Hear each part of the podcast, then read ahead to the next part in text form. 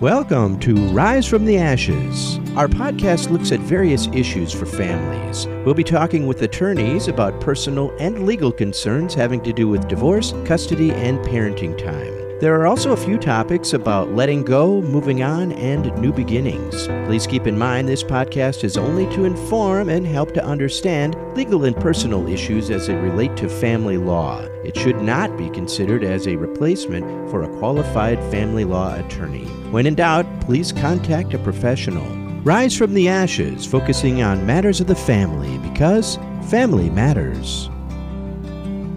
Hi, and welcome to our podcast, Rise from the Ashes. I'm David Braddock. I'll be your host, and we're talking today with Susan Mundahl of Mundahl Law. You have a special topic for today. What is it exactly? So many people have said they believe that divorces are really confusing when people are coming to me from another attorney and they're saying, I have no idea where we are in this divorce process. So I've broken it down into four phases. And what I'd like to do is to talk briefly about each of the phases of divorce. Okay, four phases. That sounds really interesting. What is entailed in phase one? Phase one is where you're just getting started. For some folks, it's finding the right attorney, and we've talked about that in other places, so I'm not going to go into that today. But once you've decided on an attorney, your first phase is to get your introductory information to your attorney so that they can prepare the initial pleadings. What I mean by initial pleadings in a divorce, it's the summons, the petition, the certificate of representation, the confidential information form, and then usually an admission of service. So it is simply having the attorney draft those forms for you, and then you sit down with the attorney, you tweak them, and then those documents are the ones that get served on the other party, and that starts the divorce running. With respect to those initial documents, you've sat down with a client and determine what all the specifications on those initial documents should be. Is that right? Well, actually, what happens is there's a statute that tells us what has to be in a petition. A petition states the basic facts of the marriage that the court wants to know. And in essence, it's really what is the financial status of the parties, what's their stuff, their children, and when they were married, what we call jurisdiction questions. And those are all included in it. And then the last part of the petition is the relief you're requesting from the court. So that essentially completes phase one. We also have included once you serve those initial pleadings on the other party, the other spouse, then that spouse has to prepare an answer and counter petition. So I am either drafting the summons and petition or I have someone who's been served with a summons and petition and they're coming to me and asking me to do the answer and counter petition. And it's a legal answer and it's the same thing as a petition. It sets out the basic facts and the relief you're requesting from the court. The only difference is is sometimes we don't have to do an answer. We can simply move forward into the next stage. And that next phase would be I call that the discovery phase because we want to make sure we know what all the assets and all the liabilities are for the parties. When I say liabilities, it's what you owe people. Then the assets are the stuff you have. You know, my client may know their financial status and know their things, but they don't necessarily know what their spouse has. So we go through this discovery process mostly informally, which means we ask the other side, hey, give us your pay stubs, give us your 401k, recent statement, give us bank statements, etc., etc. And they say, oh, okay, and they get it for us. Formal discovery is a part of that same phase, but it's where we call them interrogatories, which are just questions. How many years did you work? And they can be very detailed. And the court says that you can only do so many of them in your interrogatories. They're very expensive for clients it makes more sense to just do it informally. You each have a duty to put all of your financial cards on the table. So just do it. Don't force someone to have to do formal discovery on you. Speaking of interrogatories and requests for production of documents, all it is is a formal way of doing it, and it provides us with the ability to go back and get attorney's fees if they refuse to do it. It's called bringing motions to compel, and all it does is just cost parties an incredible amount of money to have to do that stuff, and it's better off just provide it. Divvy it up. That's what you're here to do. So each side is involved in this phase two pretty much at the same time. Is that correct? Yep, both parties are actively working on getting their stuff together so that we can move on to phase three. But I will say in phase two, I also consider It's called an initial case management conference. And in some cases, we file the initial pleadings after they've been served on the other party. They're filed in district court, and so district court then sets on a hearing. And it's an informal hearing in most jurisdictions. What it is, is it's where the judge wants to see what you're doing, what are the issues between the parties, and then it's a time for them to encourage you to use alternative dispute resolution. In particular, they want you to use the early neutral evaluation process, which we have talked about in other cases, and I'll talk about as part of phase three. But the initial case management conference is usually done within two to four weeks after the filing of the petition in court. And I use it in cases where the other side is dragging their feet and my client really wants to move forward more quickly sometimes we make the decision that we're going to try and settle the case and get everything done before we file it in district court. But if we file it in district court, then the next phase is definitely going to be an initial case management conference. And the discovery phase is a part of that.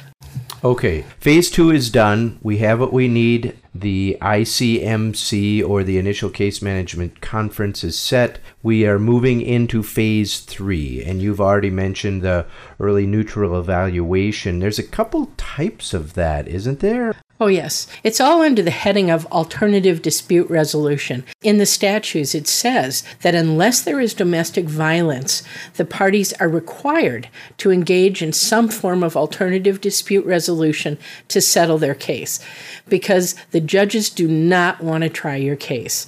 All of these processes are trying to get the two of you to reach an agreement on how to divide the property, how to divide parenting time with the kids, and custody, and then the financial issues of spousal and child support. And really, all cases divide to that.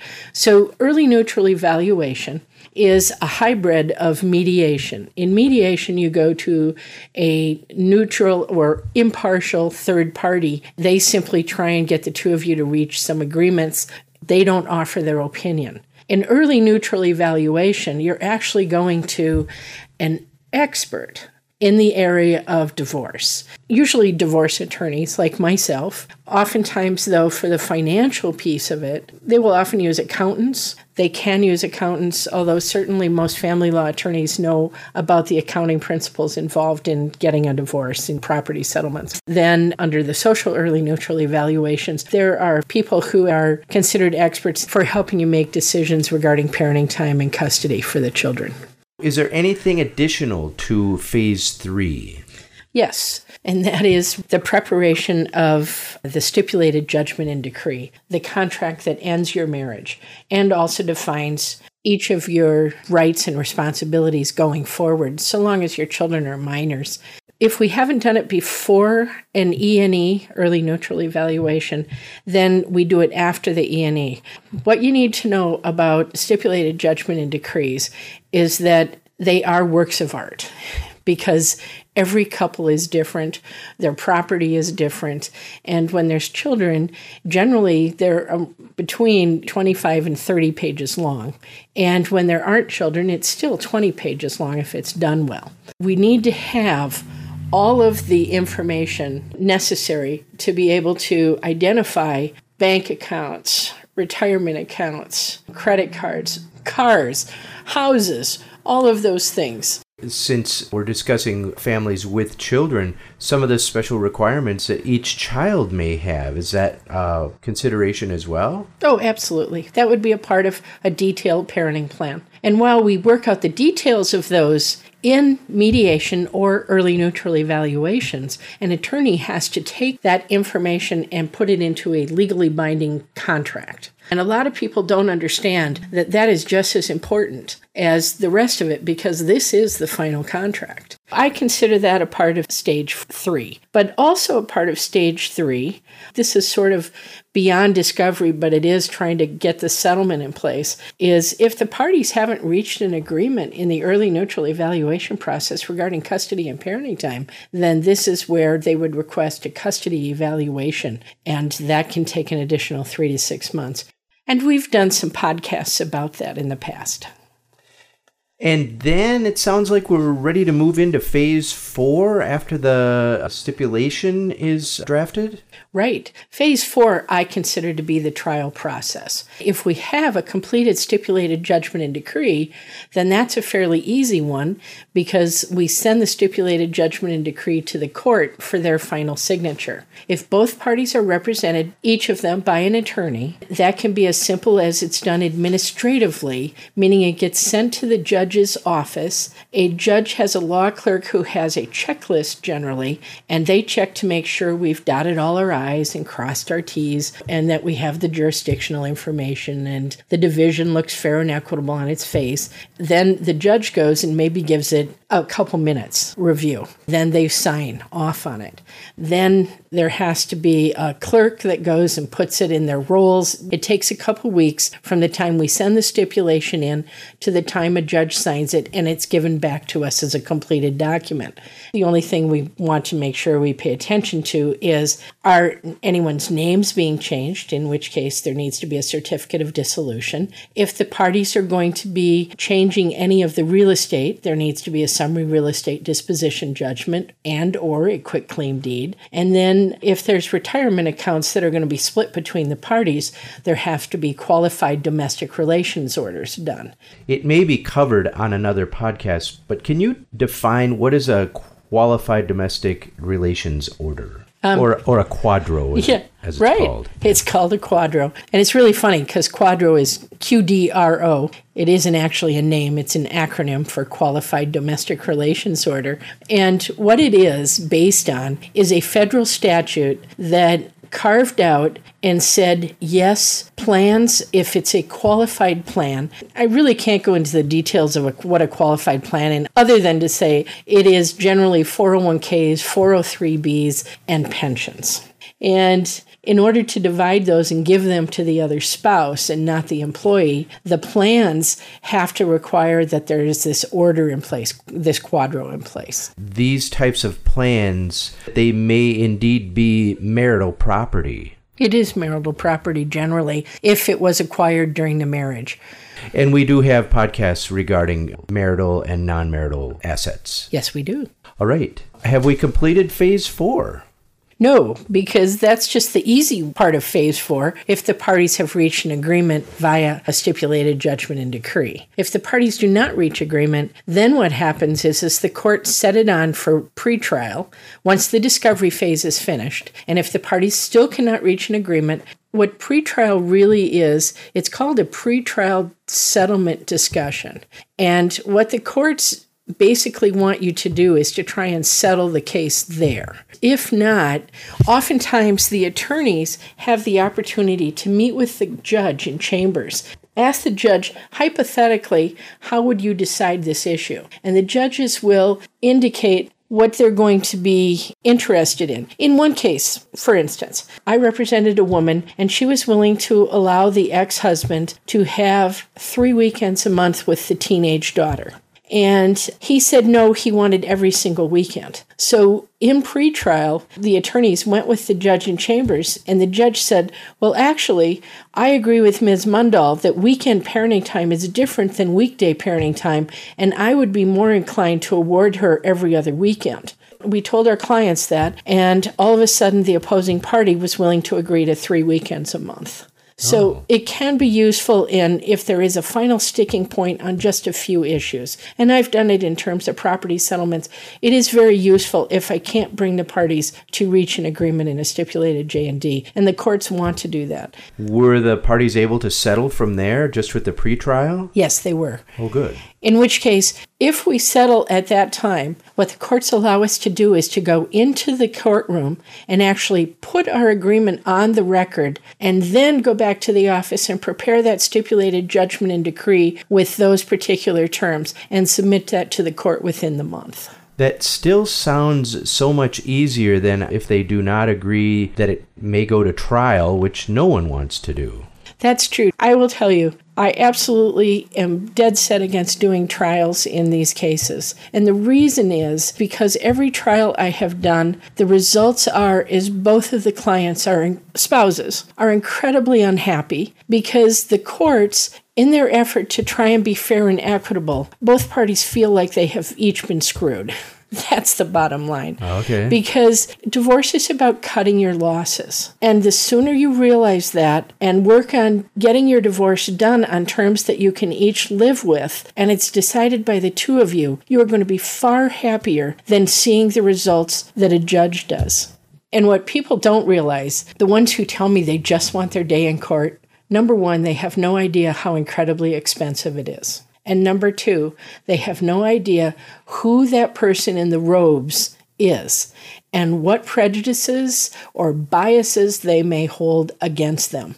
If a judge doesn't like you, they are not going to rule in your favor. And I have had to be in front of a number of judges who all hold various biases. I mean, I had one judge who was a very nice Catholic man who had five daughters and thought that women could do no wrong. It was a CHIPS case, a mother who had spanked an infant to the point where she left a huge bruise.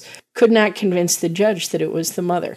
That's what I'm talking about. You have no idea. I mean, they might have had cereal for breakfast that they didn't like, and they're very impatient. One judge, it turned out later, I found out that he actually had cancer and he'd had a cancer treatment. All I know is, is we were sitting there about to do a trial, and one hour later he says, Okay, I'm done for the day. Because he had to get to his treatment.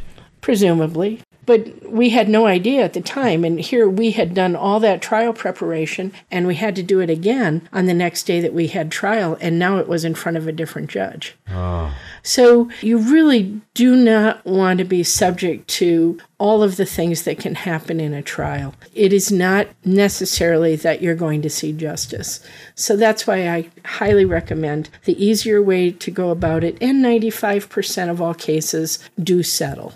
Settle on terms that you can live with and move forward with your life and create a new life for yourself and your family. Is there anything more you'd like to say about the phases of divorce? What I want to say is think very carefully at the beginning of your divorce. Get a good counselor to deal with your anger issues and your depression and all of your other issues related to the breakdown of that relationship. Get a good family law attorney that knows what they're doing, someone that you know that you can ask questions of and that can answer your questions, that knows this area of law well. And then go get your paperwork to them as soon as you can and work on getting your case settled. Because the quicker it is, honestly, it's better for your family in the long run. Well, thank you so much, Susan. You bet, David. You are listening to Rise from the Ashes, the podcast channel that takes a careful look at all things having to do with legal procedure within the family law process. Rise from the Ashes is sponsored by Mundahl Law, who specializes in assisting families and individuals through the legal process with respect, dignity, and caring. Mundahl Law is dedicated to helping people to solve their legal problems. You can visit the Mundahl Law website at mundahllaw.com or call to schedule a consultation with one of their qualified family law attorneys. Rise from the ashes, focusing on matters of the family because family matters.